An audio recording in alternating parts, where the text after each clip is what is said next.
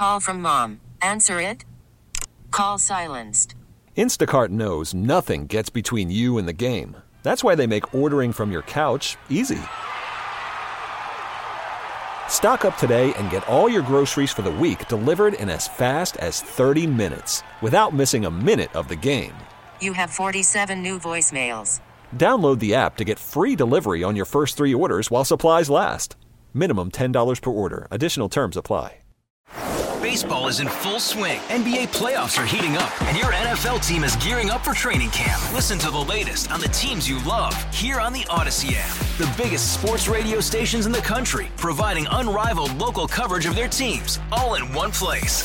Exclusive interviews with players, coaches, and team executives, streaming live and always available on demand. Stay in the know with your favorite teams right here on the Odyssey app. Glad you're uh, you're with us. Uh, really tough loss, uh, Saints last night, and the crowd started booing early. It just goes to show you how frustrated fans are. I mean, they're over it. They're just they're frustrated. It's not over. The Saints are three and four, but we keep hearing about how the Saints are going to learn from these moments. Let's see what they learn. I mean, the Saints could end up in the playoffs. And there are people talking about getting the bags out. I, I went on live on my Facebook page, Scoot on the air, last night right after the game. And some people commented, and you can join join the, the group there and comment as well. It was really frustrating. It was frustrating that the Saints just came out and they just, it, it seemed so sloppy. And for most of the game, they really had Alvin Kamara stopped. And then I there were times when when when Carr and receivers were not on the, the, the same page. There was one point when uh, Kamara obviously did not read the, the blitz. And you know, I did like I did enjoy seeing Derek Carr get angry. Get mad, get frust- get frustrated to the point where he's he's he's passionate. And Alvin Kamara came over and you know, kind of gave him um, a fist bump uh, on the, the, the sidelines, saying, Hey, I'm sorry, that was on me. Saints wide receiver Chris Olave had a pretty good game, but he said uh, this is frustrating and difficult. Yeah, it's frustrating, man. Uh, it's tough, but uh, we get a couple of days off and bounce back next week.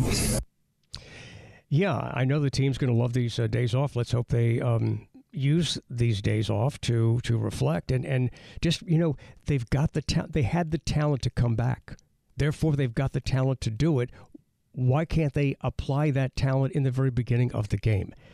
Derek Carr said, "It sucks right now." Look, it sucks right now. you know, we're we're finding everything that sucks right now. We're going to point it out. We're going to call it out, and we're going to try and work on that to get better as leaders. And that's our job. You know, whether it's going really good or it's tough you still got to be able to, you know, I say it before every game to the guys, we're not playing the scoreboard, we're playing against the standard.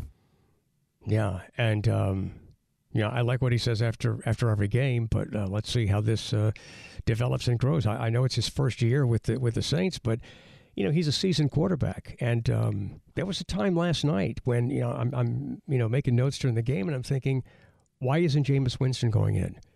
Uh, Derek Carr was having such a tough, tough first half why not try something different? I, there's there's no logic behind not trying something different when the only thing you have to lose is the game. And yes, I know Derek Carr was part of that big, big comeback, and that was awesome. But it shouldn't have come down to, to that. We shouldn't have been down 24 to 9. Saints coach Dennis Allen, um, well, he likes some things.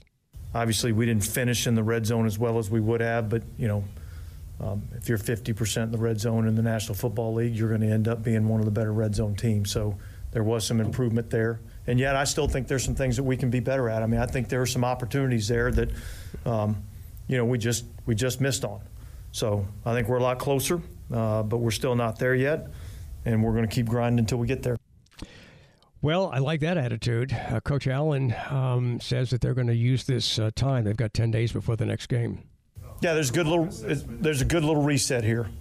I told the team in there, um, it's a good little reset, um, and so we'll reset, and uh, we'll evaluate, you know, a lot of different things, you know, over the next, you know, four or five days, um, as we're starting to get into, you know, our next opponent, and um, we'll we'll figure out, you know, how we can, how we can play a little better and be more consistent. Uh, I think that's the, if I had one word to say, you know, in terms of where we're at, you know, as a as a team, is just we're a little inconsistent. And so I'm going to remind you, it's it's not too late for the Saints to become more consistent. I mean, it's it's not too late. The Saints are three and four. That's not good, but it's not the end of the world. It's not the end of the season. Alvin Kamara has been very outspoken, and he said the team last night just did not take advantage of some of the matchups. I think we left some opportunity out there, though. I think there's some matchups that we still kind of got to um, take advantage of. I think that's how we used to playing. Like we match up, match up ball, and um, it's tough because sometimes I feel like we're not playing match up ball. We just playing. Kamara says that you know the players are frustrated, fans are frustrated. He says you know we just got to find a way to, to be better. sucks right now. Just, that was it. Everybody's frustrated. We got to find a way to win. We got to find a way to to you know be on the on the good foot, man. We sucks right now. Just, wow. I, I kind of figure out what was bleeped out there. Can you kind of figure that out, Coleman? Kind of know what was bleeped out there? I'd rather not repeat it. Yeah, well, we can't repeat it, but I, I think we kind of know. Uh, Kamara also said that, um, you know, there are recurring struggles with the team. It's not. It's it's not enough. Obviously, that's what we seeing. Um, it's not enough. We can't. We can't. We're finding it hard to start fast. I think we finding it hard to maintain, to execute sometimes, and I think we find it hard to finish. Um, and that's kind of like the that's like the glaring and and reoccurring uh, thing, uh, reoccurring theme. So. Yeah, as I said, uh, some people uh, have been talking about uh, getting the bags out. You know, where's my bag? Give me, a, give me a bag. I'm, I'm, ready to put the bag on my head. You know, I never did that. I, I never put a bag on my head. And I think Saints fans in, invented that um, because there was a time when it was really embarrassing to be a Saints fan. I'm not embarrassed to be a Saints fan, and nobody should be embarrassed to be a Saints fan. Uh, but they just, you know, again, if the talent is there to come back from a 23 to 9 deficit, I'm sorry, a 24 to 9 deficit, then the talent's there to come out of the box and do what they were doing during that that comeback. But why why isn't why doesn't it happen earlier in the game? That that's what's what's frustrating to to all of us who are, are watching the Saints that have been following the Saints.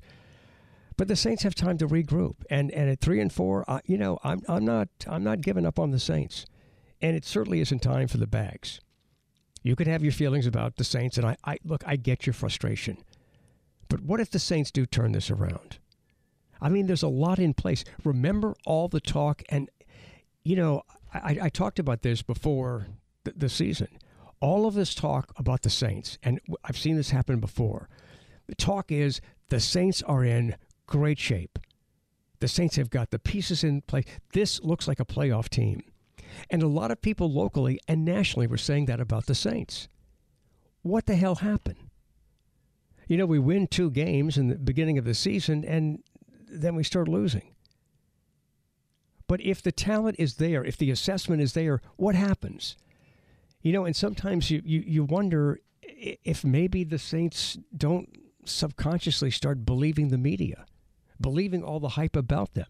And I remember one year they were at Greenbrier, and there was so much talk about that Saints team. This is the team. This team is put together. This team has got all the pieces in place. They are going to make a run for the Super Bowl and we had a terrible year that year. Those two things should not should not happen. There shouldn't be a great prediction and great assessment of what a great team you have, and then the team falls apart. It seems to me like that is a psychological thing. That is more emotional than it is physical. Let's go to Ray, who's in New Orleans. Ray, good afternoon. Welcome to the show. Hey, how you do, Scoot? I'm good. I was just kind of calling with my comments about the game. Okay. One one thing that I found is is the quarterback, Carr. I'm talking about. Yeah. In other words, if you if you look at Carr, like if I'm throwing you a ball a straight spiral is where I'm going after. I'm going right straight to you. Now I see the receivers going out. They in the end zone, and they're looking around for the ball. He throws the ball in the direction that they're at, but it's not throwing the ball at them. And if you watch the way he throws a spiral, not everybody can throw a good spiral. It's a, it's a thing in your wrist to throw a good spiral, and he don't have that. And that's the way you got to go. In other words, you put a five gallon bucket out there, uh, like a fence distance, facing you. Can you throw that ball in that in that bucket? If you don't throw a space a straight spiral, it ain't going to go in the bucket. It's going to hit around. Well, in other words, I, I mean, I, I I don't see him as a winner for a quarterback. I put it that way. Now, that's just my opinion. Okay. Ray, and you can look at the quarterback. Yeah, I'm, I'm glad you had a chance to, to, to call in. Uh, I've seen some incredible spirals by Derek Carr. And I've also seen some wobbly passes uh, get caught by receivers. So I don't, you know, I don't know if if his if the way he throws the ball, if the the tight, if he doesn't have a tight spiral, if that has, I don't think that has anything to do with it. But um, I just I know things could be better. And last night I was just so frustrated because he, he just he threw into so much he threw into so much traffic, and and I mean he was throwing to people who were totally covered. And then when somebody wasn't covered, maybe there was a, a drop pass. So, you know, there's just a lack of, of killer instinct with the with the team. And you brought up earlier about trying new things with Jameis Winston. So throughout the game, I figured, all right, they're gonna go with Carr. But when Carr went down those two times where it seemed like he had an injury, where he yeah. fell down to his knees, I thought right then would have been the perfect time to yeah. put in Jameis Winston. So it makes me wonder. It, did they have that much faith in Carr to stay in, or did they not have enough confidence in Jameis Winston to take Carr's place at that particular moment in the game? Because I thought that would have been the perfect excuse to let James get some touches and see what he can pull off. I thought so too. I, I, Coleman, are you confused about this like I am? I, I mean, if if the team is not winning, then the only thing you have to lose is the game. Why not try? Why is there such reluctance to try another quarterback? And I don't buy into this. Oh, it's their ego. You know, these guys are paid millions of dollars, and if they if they if their ego can't take a little bump now and then, then that's on them. That's that shouldn't be on the coach. Yeah, it seems pers- It seems like it was like out of spite. I don't know why I got that feeling. I'm quite sure it isn't.